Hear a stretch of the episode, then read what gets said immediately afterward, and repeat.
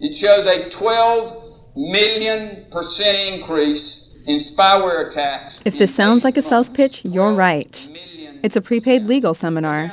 There are about 150 listeners gathered in a banquet room at the Salt Lake Grand America.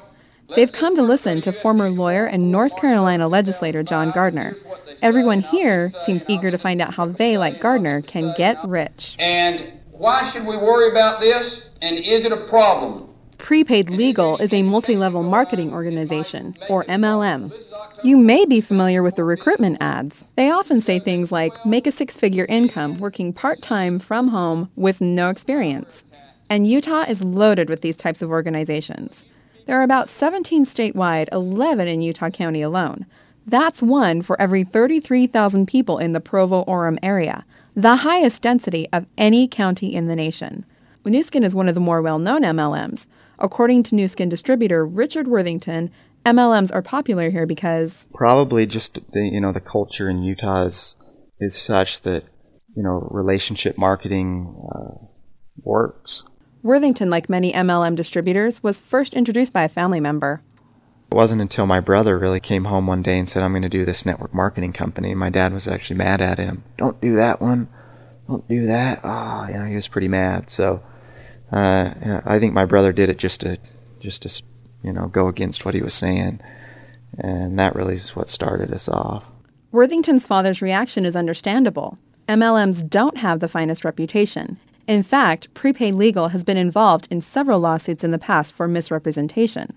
They are currently under litigation for claims made over services for a living will. It's no surprise that wild claims get most MLMs in hot water with the law, high income claims being a big issue.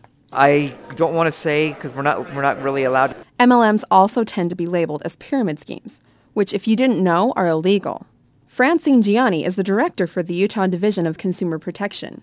She says there's a slight difference between pyramid schemes and MLMs. In many instances in a pyramid scheme there really is not even a product to be sold.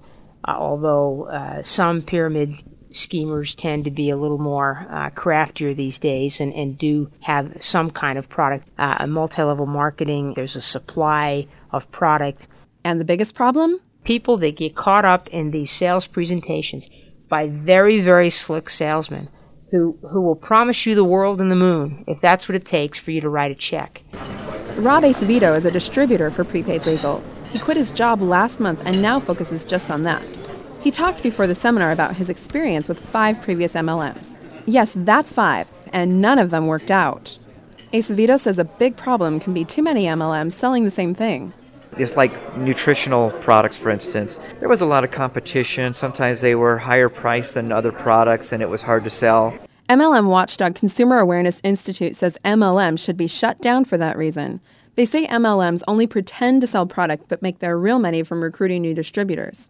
The FTC agrees and says not all MLMs are honest. They have a list on their website of the top 10 cons, MLMs being one of them.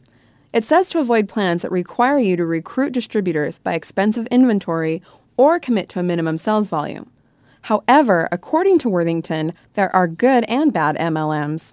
Unfortunately, there have been companies that have given our industry a bad name. Network marketing done wrong really is your worst nightmare, but network marketing done right is an absolute fairy tale. Giani says it's hard to prosecute the bad MLMs. People often don't want to turn in friends and family members who recruited them, and they may be embarrassed to have been duped. In any case, buyer beware. I'm Sarah Jane Burr for KCPW News.